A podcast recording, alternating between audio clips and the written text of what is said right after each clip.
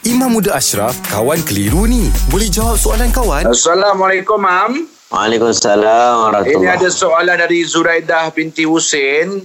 Uh, soalan dia, saya selalu menggunakan air yang banyak semasa berwuduk kerana bila menggunakan air yang sedikit, saya rasa was-was sama ada wuduk saya ini sah atau tidak.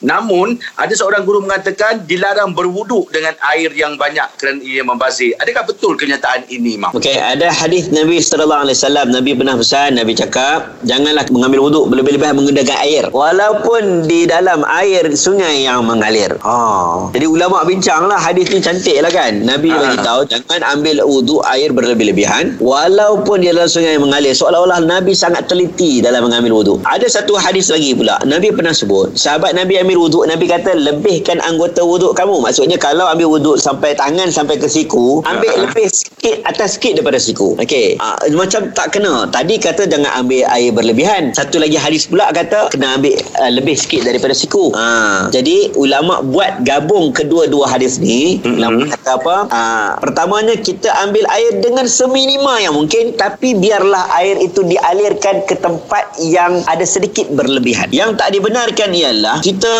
membazir air. Mm-mm. Sehingga air tu digunakan begitu banyak sebab nak mengambil wuduk itu tak memerlukan air banyak sebab Hmm. kita ambil orang yang paling alim, orang yang paling warak, orang yang paling uh, kita kata tak was-was lah, orang yang paling warak, paling baik lah dalam ibadat. Siapa dia? Antaranya Nabi Muhammad dan juga sahabat-sahabat Nabi. Mereka ni pakai ambil wuduk, mereka wuduk mereka lebih sempurna daripada kita. Hmm. Tetapi kita tengok banyak mana dia guna air. Sikit je pun. Ada sebahagian ambil satu bekas saja. Nabi pernah diriwayatkan ambil satu bekas saja. Bekas tu macam kolej eh. Ha-ha. Tapi cukup untuk satu anggota badan wuduk. Menunjukkan lagi sedikit air yang digunakan dengan mematuhi peraturan-peraturan wuduk tersebut sampai Mm-mm. air ke seluruh anggota badan, lagi sikit air digunakan lagi baik wuduk tersebut. Oh, okey. Ha, jadi sebab dia tak mau membazir tu. Jadi Ha. tak berlebih-lebihan. Ha, Jadi Kak Zuraidah tu bolehlah ambil wuduk. Jangan was-was. Sebab orang yang Nabi sendiri ambil wuduk. Tapi dia tak was-was dengan air yang sedikit. Hmm. Okey, Mam. Terima kasih, Mam. Baik, baik. Alhamdulillah, selesai juga satu kekeliruan dalam Kawan Tanya Ustaz Jawab. Balik kampung hadiahkan telekung SK kepada yang tersayang. Peluang memenangi Toyota Yaris tertakluk terma. Kunjungi butik SK atau layari sitikadijah.com. Siti